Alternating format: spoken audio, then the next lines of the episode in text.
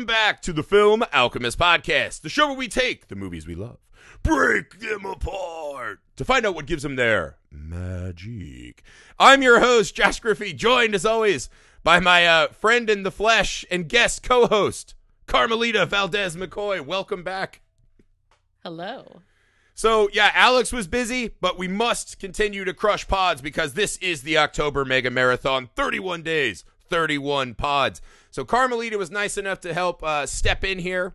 You will hear her later in the month on her guest show uh, about Night of the Demon, which is fantastic, a wonderful episode.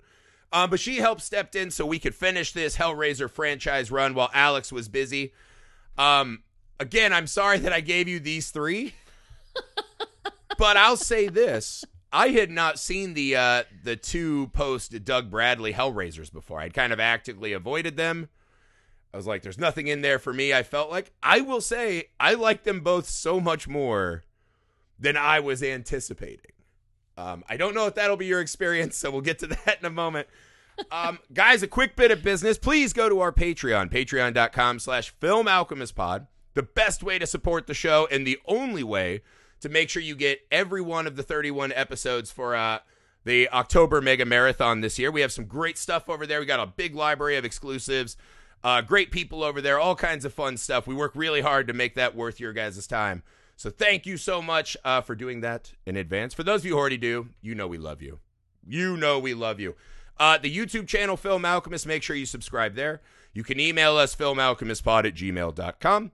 We're on all the socials you're on, so hit us up. Make sure you share everything you can about the uh, October Mega Marathon. We want all the people coming into this puzzle box.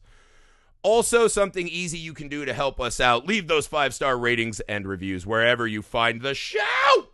All right. Enough of that business. We're here for horror movies. Horror movies. Which this is definitely a horror movie as well. It is. Um, Yeah. so this bit of that. is uh, the return of Hellraiser. Sadly, we have returned without Doug Bradley as our iconic Pinhead. Um, so new Pinhead. I would argue that while we have a new Pinhead, we kind of have the um, it's almost a Cliff Notes greatest hits album of Hellraiser. Mm. So today we're doing Hellraiser Revelations. Um, I this is not one of the greater entries of the franchise, right? No. I will say I do still like this better than Hellseeker. That will constantly be the bottom of my rankings, which is sad because we got Kirsty back. Has a good ending, but the rest of the movie was such slop I couldn't I couldn't really put it higher than this one. So what I'll say is that this has all of the trappings of a not good low budget movie. It's a little clunky, it's not exceptionally beautifully shot. Um our new Pinhead, well, I think proficient in his acting, kind of looks like Eric Cartman in cosplay. it just didn't look right to the eye. He was very like baby faced almost. Very cherub face, right? Like Yes. big face features. Um, and the Yeah. eyes just were diff. There's something a little off to me. Agreed. He's a little too smooth. I don't. Yeah, you know what I mean. I don't No. believe him, and that he's a guy who's seen a lot of pain and tortures. But I actually think this movie, right? They they made a good choice for a low budget movie. They took it back to the very basics. So at this point in the franchise, Hellraiser is probably the one franchise that's done every kind of the joke version, right? They did the internet sequel, they did the um, space and time period in one movie. They've done the um, detectives, they've done everything at this point, right? Any kind of Hellraiser franchise, they got it. And so I don't think this movie was doing a lot of we're going to do new ideas. They kind of went back to the basics of what this box is. They brought us back to a pinhead who is a neutral arbiter of people pushing the boundaries, right?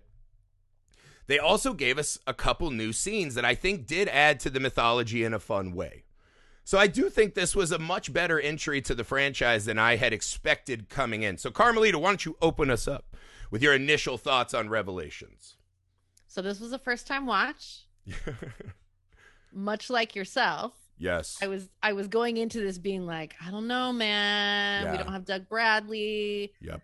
Like, how is this gonna be? And maybe those very low expectations helped me. I think the low expectations are a springboard to enjoyment for a lot of movies. I agree with you. Yes. Because this was not this was not unwatchable. this was actually pretty watchable. I agree. And, you know, I didn't look to see what the budget was, but I mean, it's pretty clear on the low end. You don't have to do a lot of detective work, yeah. Right. But because of the settings and because of the intimate story it's telling, centering around these two families Mm-hmm. and their like interpersonal connections, you can A get little away. too interpersonal at times. Oh, Yeah. oh, yeah, yeah, yeah, yeah. um, d- distressingly so. yeah. I think it that low budget, like you can get away with it, Yeah. and and it it does have this raw, grimy feeling to it, Mm-hmm. which works. There's there's some interesting things they're doing here. Yeah. And I, I think too, like this I was pleased that this Yeah. the tone of this was serious. Yes. Because a lot of times when you get this deep into a franchise, things go very comedic. They haven't had the comedic sequel yet, which I don't think Hellraiser is ripe for. So I agree with you on that too. And I'm happy about that because also happy. I I like the serious tone. Yeah. I appreciate that. So I actually like I don't know how often I would revisit this, if I'm being honest, but I'm not sorry that I watched it. Yeah, I mean, And I I'll think I'll it's say that. to talk about. Yeah, that's a good way to put it. I don't know that I will ever willingly watch this movie again. Um, I could imagine a world where I'm a little older and I'm like, you know what? I do want to run through it one more time, right? I do that every year. I try to pick like a franchise or two that it's been a long time and things get a little fuzzy or like I want to run through again, right? So I wouldn't dread this one. I wouldn't willingly go out of my way to not watch it again. Exactly. Um, I did almost call you and cancel this show in all of October. uh, within the first couple minutes, when I was like, "Oh my god, are we doing the found footage Hellraiser?" you too? I was pissed. I was furiously fucking mad. Um, I probably hate found footage more than almost anyone you know, right? Like there are certainly awesome found like I think Paranormal Activity Yeah. does a great job. The Blair Witch Project is a fucking, you know, monument in the landscape of cinema. It's a great movie. There are certainly movies that use found footage pretty well. I think the glut, right? Like I would say on average, if you watch a found footage movie, I'd say about nine out of ten of them are fucking very near unwatchable. I think it, it gives a shield for some of the laziest filmmaking and storytelling, Sure. right? It it I get why people do it, but I was I was this close. I was like, I'm not gonna make it 30 minutes at this because the first time we see Pinhead, right, the camera's whipping around and he's just kind of in the background, out of focus, and I was like, nope, nope. I was mad. I was violently mad. And I was glad when we did the little cut back to, you know, mom watching the the DV tape, right? So Yeah. I'm actually, yeah, it's like they have to cover every horror kind of movie in Hellraiser, so they got some found footage in. Yeah. There was this funny moment where they're just like, "We're going to get pussy in Tijuana," and you're like, "All right." oh man. and then Yeah. there's just all of a sudden this violent and abrupt like two cuts, right? They stole our car, and then I've got the box. I figured out. I was like, "Wait, holy shit!" Like I feel like there's a whole like hangover tale that we've missed Yes. as to what led them from let's go crush some pussy to oh my god he's uncle franking the box right he's you know no shirt he's in the middle of the candles very throwback to part one um so i was glad when they pulled it back and walked us through right i will say the part of the movie that i think works the least is the the suburban family foursome Mm. um, I just don't think that they really dig into at all what makes them interesting or this house or why. Right? I think the daughter's got some run. The two kids were fine. There's a part of me that's like, I wish we would have just done that Mexican weekend, right? And just kind of stayed Mm. the course. So I, but I think even the parents, right? Because I think that's the argument you would make against this movie if you wanted to call it the worst Hellraiser um, is whenever we cut back and we're not doing the children or the Cenobites, this movie moves at a snake. See, I'm even holding my puzzle box. Uh, this movie moves at a glacial pace. Like they, they just pull the brakes almost violently. It hurts to watch at times. Um, so what did you make of our new setting and characters? So I'm with you. I think I I like the idea Mhm. of having these two families that the kids their lives are all entwined the parents their lives are all entwined and there's all these secrets and Mhm. I, I like the idea of that the execution of it Yeah. like those parents i was just not buying what they were selling Not not even for like a second. I didn't buy they were friends. I didn't know how they knew each other. exactly I didn't buy that they were sad people. Um Yeah. it was just so like even by the end, right? Yeah, when when our our lead actor teenager's doing his like Heath Ledger monologue, yeah you're like I don't know that he was up to the task, but he's at least trying. Like he's putting Yeah. himself out there, which I always appreciate, right? Um the parents not so much. not so much So that part, and it- it's all in the service to this. It's kind of my my criticism from the last movie, right? Is that Henry Cavill never had to confront his dick slinging persona. right This movie fully addresses that, right? These these rich white kids who have it all, right? The one dad's like, I just don't know why he left. He had it all, man. And again, I think that's actually like a, an accidentally prescient way to look at the Hellraiser franchise, right? absolutely if you're on the struggle to survive, you don't need to go fucking seeking pleasures at the borders, right? There, Right. There's a boredom that must exist to get people to this place. So I thought that was accidentally like a really insightful moment. No, I agree, and it's very, it's very much the question of the two thousands, right? Mm-hmm. Yeah, it's Woodstock '99. Why are these white guys so mad? Right. What is like, happening? why are the, why are these people so angry? They have every, you know, they have all, Yeah. you know, there's there's so much that you have access to, so many opportunities. Why are you so pissed off? Like, No. so I think, yeah, I don't know that they intent. I don't know if that was their intent, but That's the alchemy of storytelling in films, yeah, right? Whether it was conscious or subconscious, it is there. And I think that that is really interesting. Yeah, you are just putting all these pieces together, and hopefully we find that flavor somewhere, right? So we joked last movie about us doing more work than the movie. Yeah. That's the whole point of enjoying art, right? Is you got to put a lot of that in there. But I, I thought that was actually a pretty interesting place, right? And I like the idea that these guys, because Nico is just like an absolute piece of shit. He's got this real racist, like, you know, I run So the world kind of thing, which works really well in this movie, right? He's actually a pretty good monster in this movie. You know, watching him like, let's go down to Mexico because we're we'll just crush everyone and stomp anything in our way, right? Um, you know, he literally treats all of Mexico like it's the donkey show he keeps talking about. Absolutely.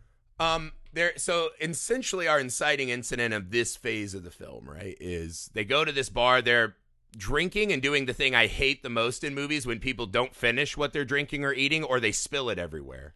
Right. They spill eighty percent of the tequila that they should be drinking, which I hated. Um, they find this lady, and even though she doesn't speak, they're just filming her. They're fucking throwing themselves at her. It's a very cringy, gross scene, right? It's Um. You you know this. I don't have to tell you. A lot of my lady friends have talked about how horrible it is to just go to bars sometimes. Um, because that's the thing. They're like, yeah, I just don't want a bunch of sweaty, fucking bad breath guys all up in my shit. right. And so you immediately can get this like, oh god. Um, but this is actually a pretty cool moment, right? So Nico takes the girl from his buddy, right? Not that they have like ownership, but he thinks he's gonna bang her, and Nico will film. Well, that gets switched, right? Fall asleep in the bathroom after he's filmed her having sex. Wakes up after an indeterminate amount of time because no one else has come in the bathroom. Um, so hard to say. And our prostitute, or not, she's not the prostitute. She's just a lady in the bar. We never find out if she's a pro or not. well, it's kind of vague because Yes. because the the other kid is Steven, He calls her a prostitute. Yeah. I think it's Steven Yeah. and Nico. Yeah. right? Yeah, Steven is like trying to ask like, "Oh, is she, you know, yeah, is she a hooker?" hmm And you don't really get an answer because at that point, he doesn't realize that Nico has killed Yeah. this woman. Okay. So this is where I want to hit right off the bat. Do Mm. you think Nico killed that lady? Yes. I think so for sure, right? Because that yes. the guardian of the box later, the vagrant, when we see him, he's like, you know, sex and even killing only goes so far. I think he's specifically saying that Nico's on tilt and is running down this course. I think maybe he came to Mexico, because as a racist douchebag, he sees, you know, non rich white people as less thans and he can start doing this. Yes. He can Um, dehumanize them. Yeah, it is kind of strange as a decision, though, because why would he not let Steven in on what they're doing? Or do you think he wants to trap him because he knows Steven will be pulled back? As he says, your parents have cut your balls off at every turn. Right. I mean, I read it as Nico Nico doesn't want maybe he figures Steven will try and talk him out of it Oh, that's a good one. or Because also, put the, way she's on. laying on that toilet, and they were having sex vertically. Yeah. There's no way she hits wall. her head hard enough to be dead, let alone passed out. Like, he had to do that, right? Yeah. And so, yeah, this nefarious, like, I'm just going to trap my buddy.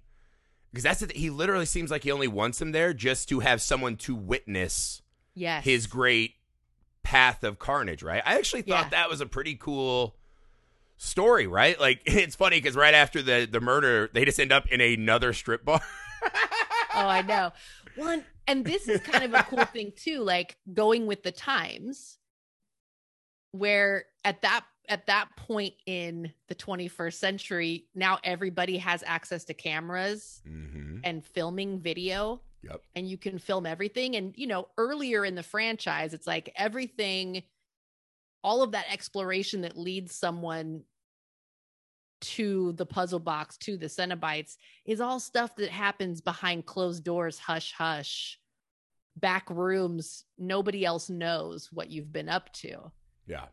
and this is interesting because nico wants to be filmed Yeah, well, there is this idea, you know, if it didn't, if it's not on film, it didn't happen.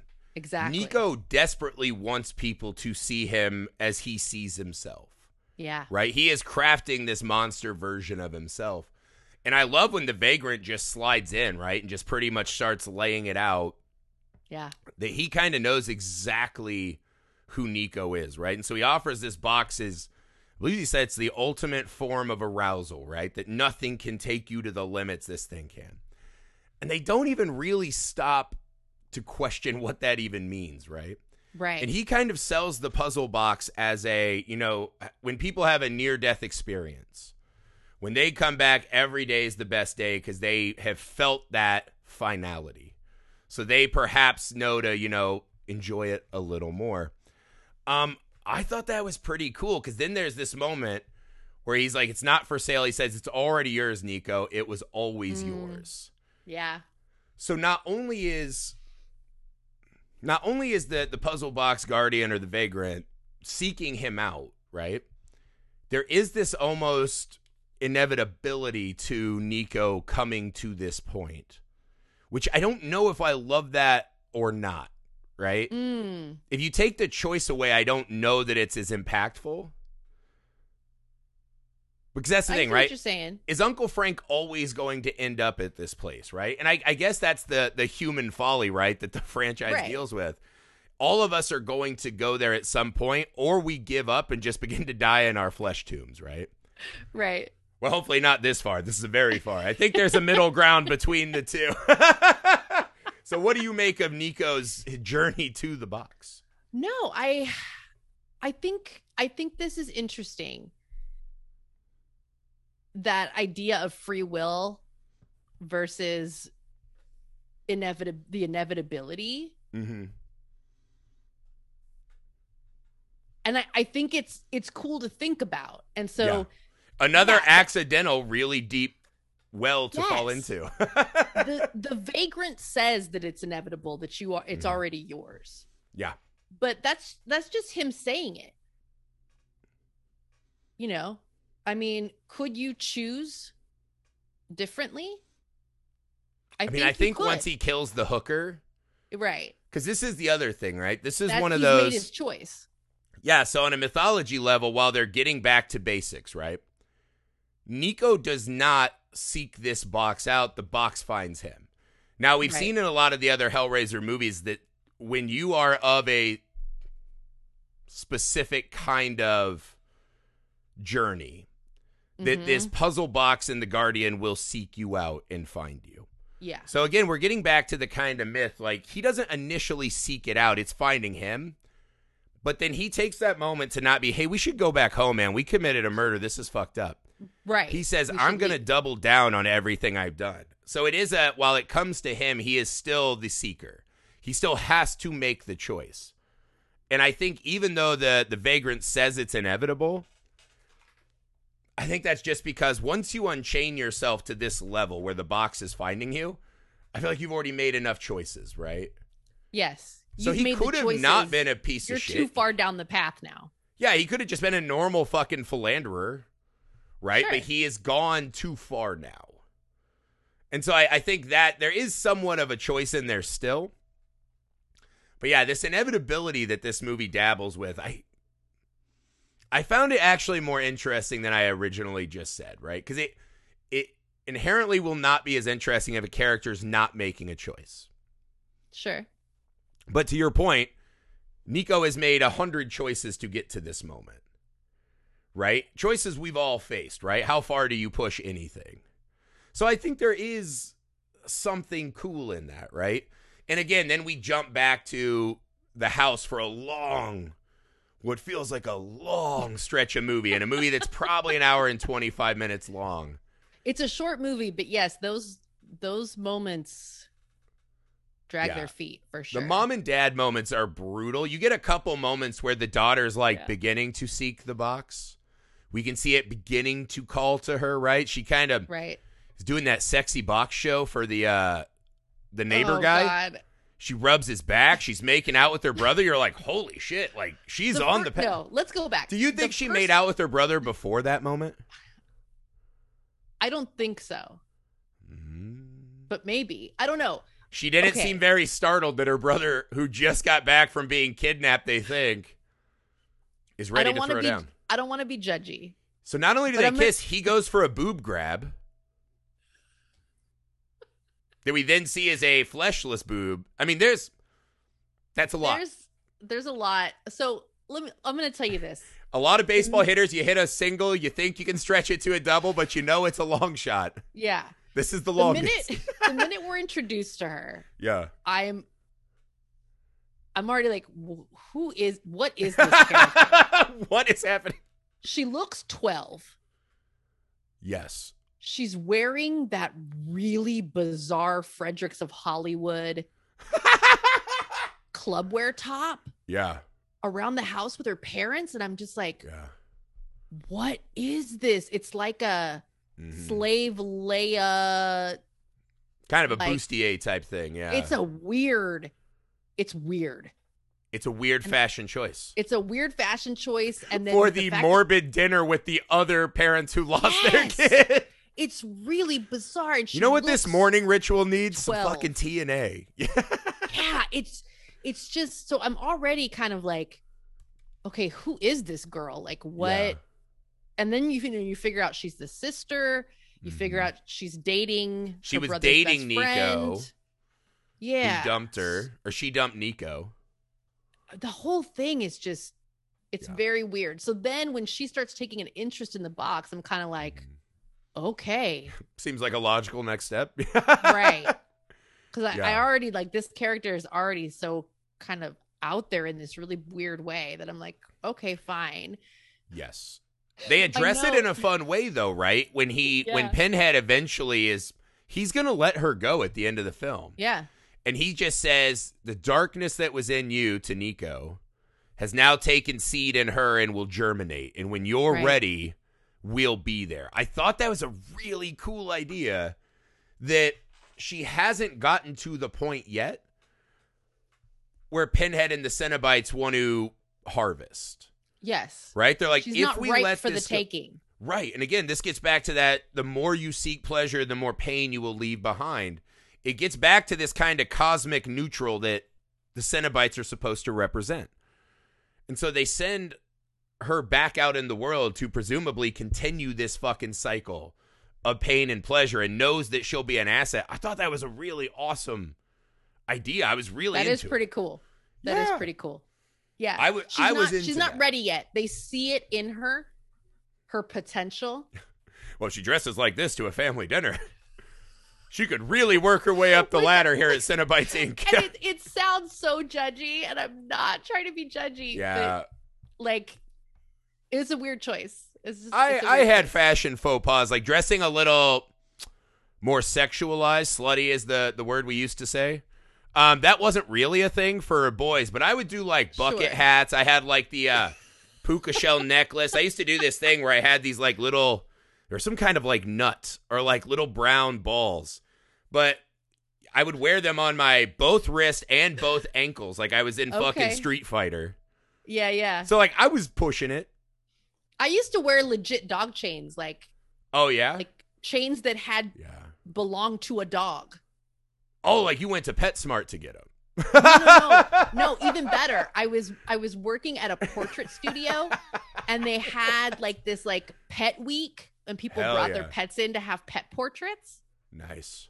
And like someone left their dog's chain there, and then I just wore it every day after that. Did you put like a name tag for you with like a phone number No, on I it? didn't, I no, didn't. you should have committed all the way to the bit. but you know, so I get We I all get did our weird things to like expression. you desperately want to be an individual, right? She's kind of going Oh, through yeah. the early teen version of what Nico's going through. Yes. Where you're like, I want to do anything that makes me different to anyone else, right? And I Mhm. wasn't yet in the flesh. so I was like bucket hat and necklaces and anklets and whatever.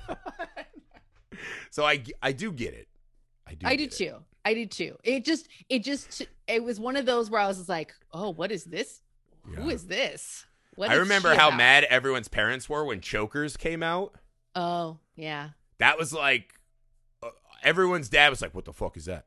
Why are they wearing that?" And I was like, "Is this activating something in you, like old neighbors? Like, why are you? What the fuck? What the fuck, bro?"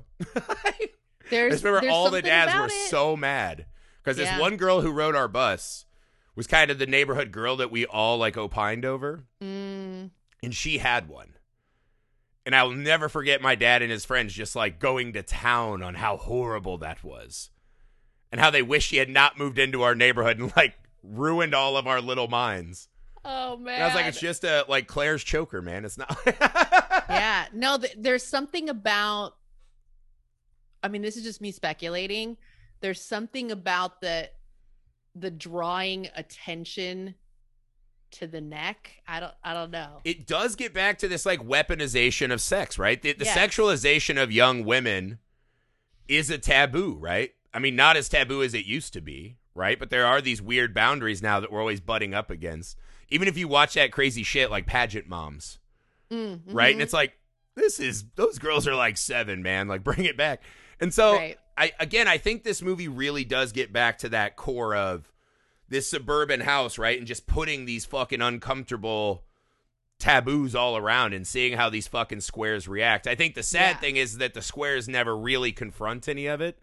By the time they think about it, they just start getting slaughtered. yes. But throwing a sexualized young daughter in the mix, and then even the dad says that line, well, well, she hadn't broken up with Nico, maybe. As if somehow her exploring relationships and this and that is the fucking final thing that killed their psychopath Right. son. No. But again, that that's another thing that works really well in the context of Hellraiser. It does because they're. I mean, I will give the the film that even though these people don't really, especially the adults, don't really sell the part the roles they're playing. Yeah. Kind of the the roles themselves hmm are very representative of the kind of things you hear. Yeah. And well, it's also they- this this good thing, right? It- we talked about how the young people haven't had the revelations of aging flesh. Mhm. right? When you mix that with these old fucking parents that are losing their kids, afraid of their kids becoming sexualized, meanwhile, to save their own egos or fucking each other, Mhm. right? It is kind of this nice bridge about this entire spectrum of how scared we are of sex in general, right? Like as a thought experiment, right? I don't know that Absolutely. I'm bold enough if my wife came home and she's like, you know what? You just haven't been around. You've been traveling for months. We've seen each other like four times. I had a need. I had an itch that had to be scratched. I had some meaningless sex because I just needed to, you know, get bounced around. But I still love you. I just I needed that. Mm. and I went and got it, how would I react, right? Yeah. Would I be like, I'd like to think I'm pretty high minded. Like, all right, you went and paid a pro and you still want to be with me? That's fine. But probably not, man. Are we all that high minded, right? Probably not, you know? And so that's, but I, I love that Hell- Hellraiser puts you in those ethical conundrums. Yes. Because again, we all want to be more enlightened and not, especially now, right? Like, even with the new Pinhead, right? Now we have issues of a woman being Pinhead, a transgendered woman being Pinhead. There's a lot in our society right now that is this this re-rising of fear of non-heterosexual sexuality. Mm-hmm. And even if it's heterosexual, if it's too rampant, right? Like girls on Instagram are doing what? You know what I mean? It's there there is this fear of sex that has really fucking come back in a vicious way. And in some really weird ways, like the Very discourse weird. you see in film Twitter around Sex scenes around in movies. sex scenes. Yeah. It's wild. Yeah, I The- I- the I don't know. Like the, those are the conversations that people have, and like that there's an argument to be. I, I mean, hey, yeah. Everyone's entitled to their feelings and opinions, Yeah. but it is very interesting to be coming up now.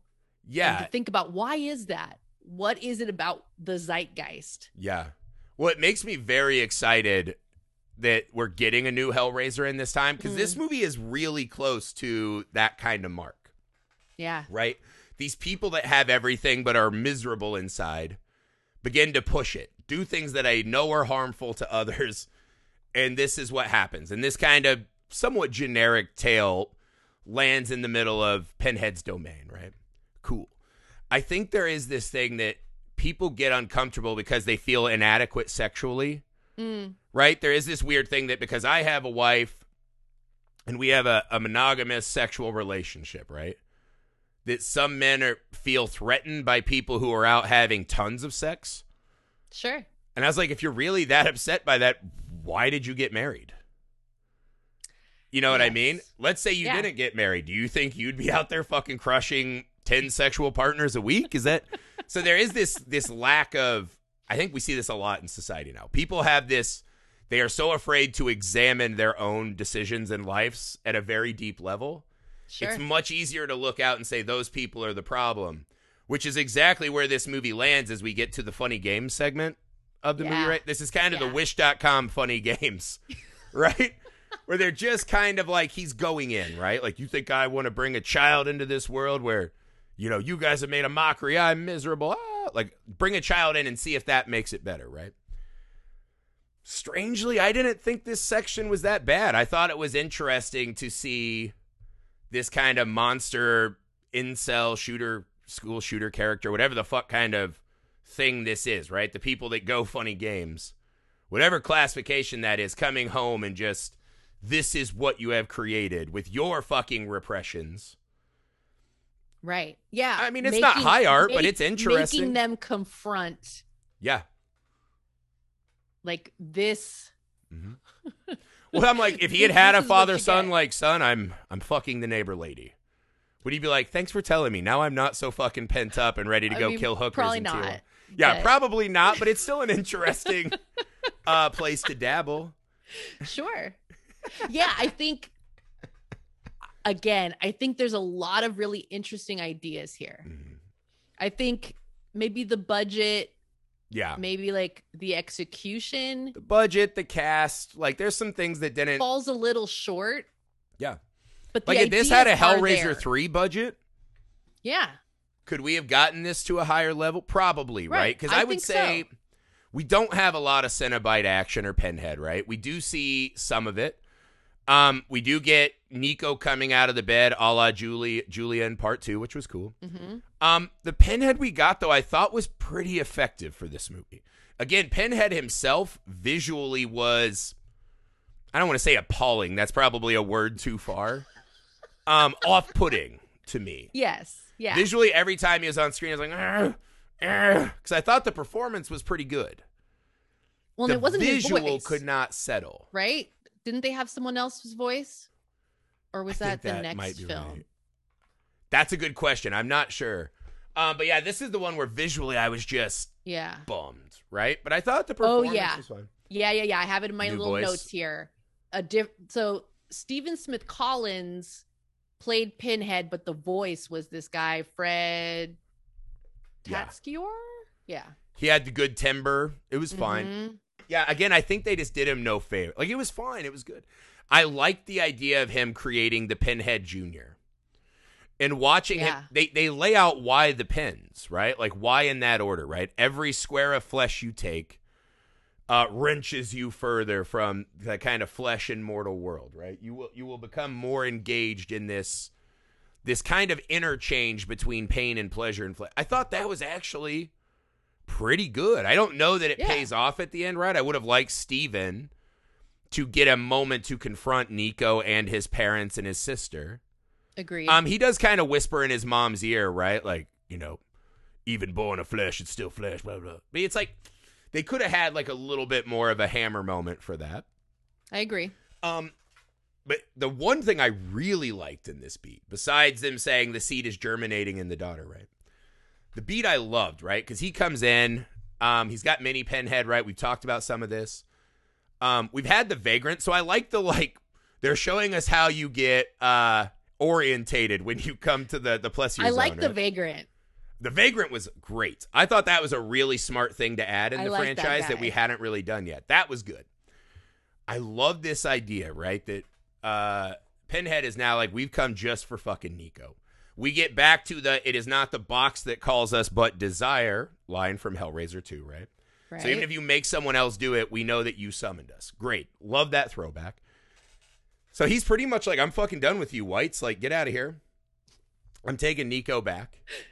But the dad, with all of his ego, because this guy has Oh called him out, ruined his marriage, all this, put the gun in his belly like four times, um, shot him.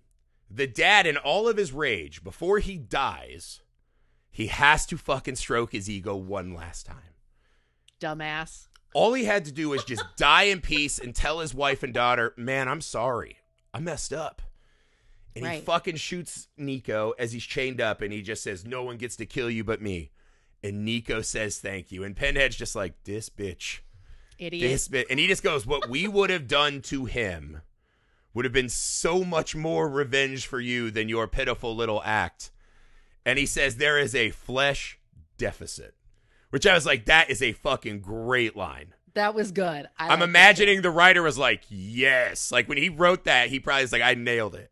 Oh, um, so yeah, that was good. Yeah. And he just says, you know, there we had all we desired, but now there's a flesh deficit. They fucking take his wife because they want the daughter to grow into a, a perverse pleasure seeker. Which definitely seems on the possible chart now. Like she's had a really bad day. She's gonna need a lot of therapy and whatever. um I did for a second when the the hook started going into mom into like her breast area and all that and chaining her up. It's just like, has this mom just gotten the rawest deal of anyone in Hellraiser ever? Maybe. I mean, like since Kirsty, this is like a fucking rawest deal. She's like, so So my husband cheated on me, my son died, Yep.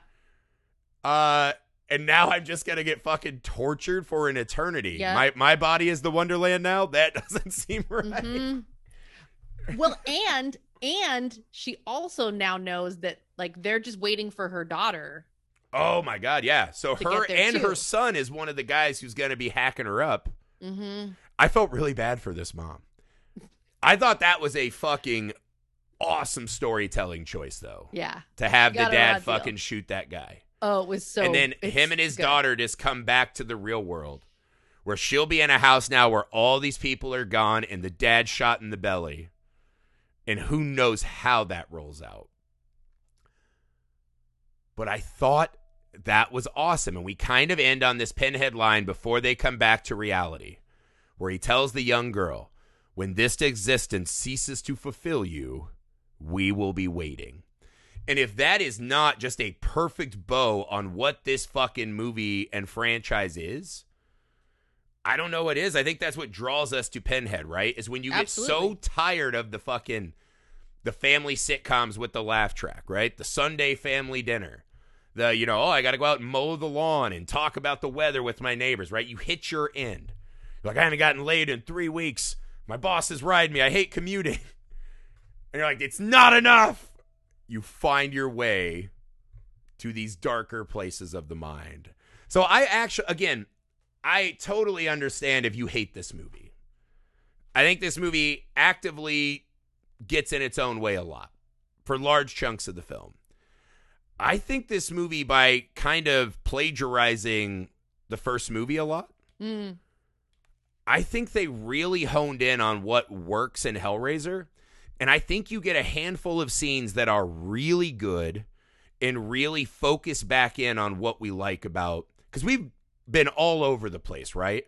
With Oh, the sure. the pinhead and, and the Cenobite mythology. This really shrinks it back down to what matters. I like seeing the the vagrant. I like seeing Pinhead indoctrinating another trainee, right? Actually going mm-hmm. through his philosophy of what this is, right? He's back to a neutral. We're back to this kind of suburban drama. Even the funny game segment, right? Of these little fucking, you know, Columbine kid thing. I thought was at least interesting, right? And that that's what I'd say. This movie is really interesting. Has a lot of great pieces in it. Kind of getting pushed to the side by this big wave of boringness that comes from the parents. No, definitely. I think, and I think when you're looking at the ninth film in a the franchise, fucking ninth movie. for them to be able to do something interesting, Mhm. to kind of take it back to basics, but also make it of the time in which this film is being created, Mhm. I got to give him some credit. There's definitely some some aspects, and we've talked about them that that hurt this film. Yeah. but there's some interesting stuff going on here. There are some cool Yes. ideas. There are some good scenes. Yeah. This is it's better than I thought it was going to be. I agree completely. Like I thought this was going to be unwatchable, and in the Yeah. first five minutes was completely prepared to call off the pod. um, and I I was pleasantly surprised Yeah. Yeah. because we talked about this last time, right? By the ninth fucking movie, what can you give me that I haven't seen yet, or lets me look at it from a different point of view? Right. This movie accomplishes that. So, you know, that's really all I'm asking for at this point, right? I'm not expecting, you know, I I might be a fool for the new Hellraiser that's coming out, now the 11th movie. It seems like kind of a soft reboot. Mm-hmm. I have really high hopes for that again, right? Mm. There's been enough time that maybe my hopes have gotten up a little too high. I don't Maybe. know. But Well, again, I'm with see. you. I expected nothing of this, and I actually found it to be a plenty enjoyable film. Yeah, I'm not sorry I watched it. I thought it was really interesting. We are just heaping the most tepid praise on this. I know. I mean, but I mean, here's the thing. Like, if this was unwatchable, if I hated this, trust and believe. Yeah. I would say that. Yeah, I agree. Like, if this were unwatchable, I mean, I would tell you. we have talked about much worse movies than this on this podcast for oh, sure. for sure. For And sure. I've seen And thousands of movies worse and less effective than this movie. I think it's, I think it's really cool Mhm. that this is the franchise that Film Alchemist is doing this year because it had never really occurred to me because prior to preparing to talk to you about these these last three Hellraiser films, I had only seen the first 3. Oh, nice. Yeah. And it had never occurred to me to like go through the entire franchise Yeah. to see the how it evolves with the times. Yeah. I think because the first Hellraiser film is such a masterpiece, hmm but it has been in watching in watching these films and as you and I are talking about them. hmm Like what does what does Hellraiser what place can that have in this 21st century? In the Yeah. current time with our contemporary social issues? Yeah. with like that's really interesting and i definitely picked up on that as i was watching these films like placing them Yeah. in the time in which they were made hmm and an awareness of like what was going on at that time and like Yeah. how does that how can you take those Yeah. contemporary problems and issues and show them through the prism of a Hellraiser movie? Yeah, and that's it's kind of I think Hellraiser is unique in this regard, right? Candyman also could have done it. It's just not as many Yeah. films. Right? You got the 3 and then the reboot definitely is, you know, how does Candyman work in our modern day, right? Right. Um and it adds a lot to the film. Um Nightmare on Elm Street, Halloween, Friday the 13th, The Conjuring, whatever fucking franchise you want, right? Phantasm, Texas Chainsaw. Very few of them ever address the changing of the times, right? And how Yeah. that would change how a killer operates, right? Like maybe Halloween Resurrection, and people hated that movie, right? So like, ew, the internet and Halloween grow. You know what I mean? um, this franchise with every entry feels like it's trying to be very of its day, right? Even Scream, Yeah. like once they did Scream one, they had their formula, and even though they address what's changed in the genre, they still don't feel wildly im- like commenting on the time. Maybe part four was a little more right because they had a little window to really change, but like two and three aren't commentating on the time in a really refreshing way, right? So Hellraiser does stand alone in that, and it does create a new challenge almost every time you go out. Yeah. you know? And so i do i appreciate that element of the franchise as well. That's it for hellraiser revelations. We're not done. We will come back tomorrow with hellraiser judgment and carmelita. I will give you a spoiler alert. I think hellraiser judgment might be a top half hellraiser movie. I fucking loved hellraiser judgment I would never in a million years have imagined I would have said that on this podcast. I legitimately enjoyed that film. I thought it was a really fun uh, way to kind of look at this and whole thinking it was the last Hellraiser movie until we get our new Hellraiser movie uh, this month. So, yeah, spoiler alert, I actually liked it and I'm really excited to talk about it with Carmelita, of course. Getting out of here, guys. Again, please go to Patreon. Make sure you get ev- an episode every day this month. We do the work. We want you to benefit from that. Patreon.com slash Film Alchemist Pod, the best way to support the show. And we have tons of fucking sites to show you over there. Uh, email the show, filmalchemistpod at gmail.com. Hit us up on all the socials. You can subscribe to the YouTube Film Alchemist. Please leave us ratings and reviews wherever you find us. It does help out a lot. All right, we will be back tomorrow to put to rest um, the old Hellraiser movies. Before we return with our our final new reboot, Hell, it's exciting when we do the franchise and the new reboot lands directly. Yes. This didn't come at the end of the month. This hits literally the Friday before we needed to drop the Hellraiser franchise. So this could not have been more perfect for us. So I'm really Fate. excited. It's fated. It was inevitable. All right, we'll be back tomorrow with Hellraiser Judgment. Bye. Bye.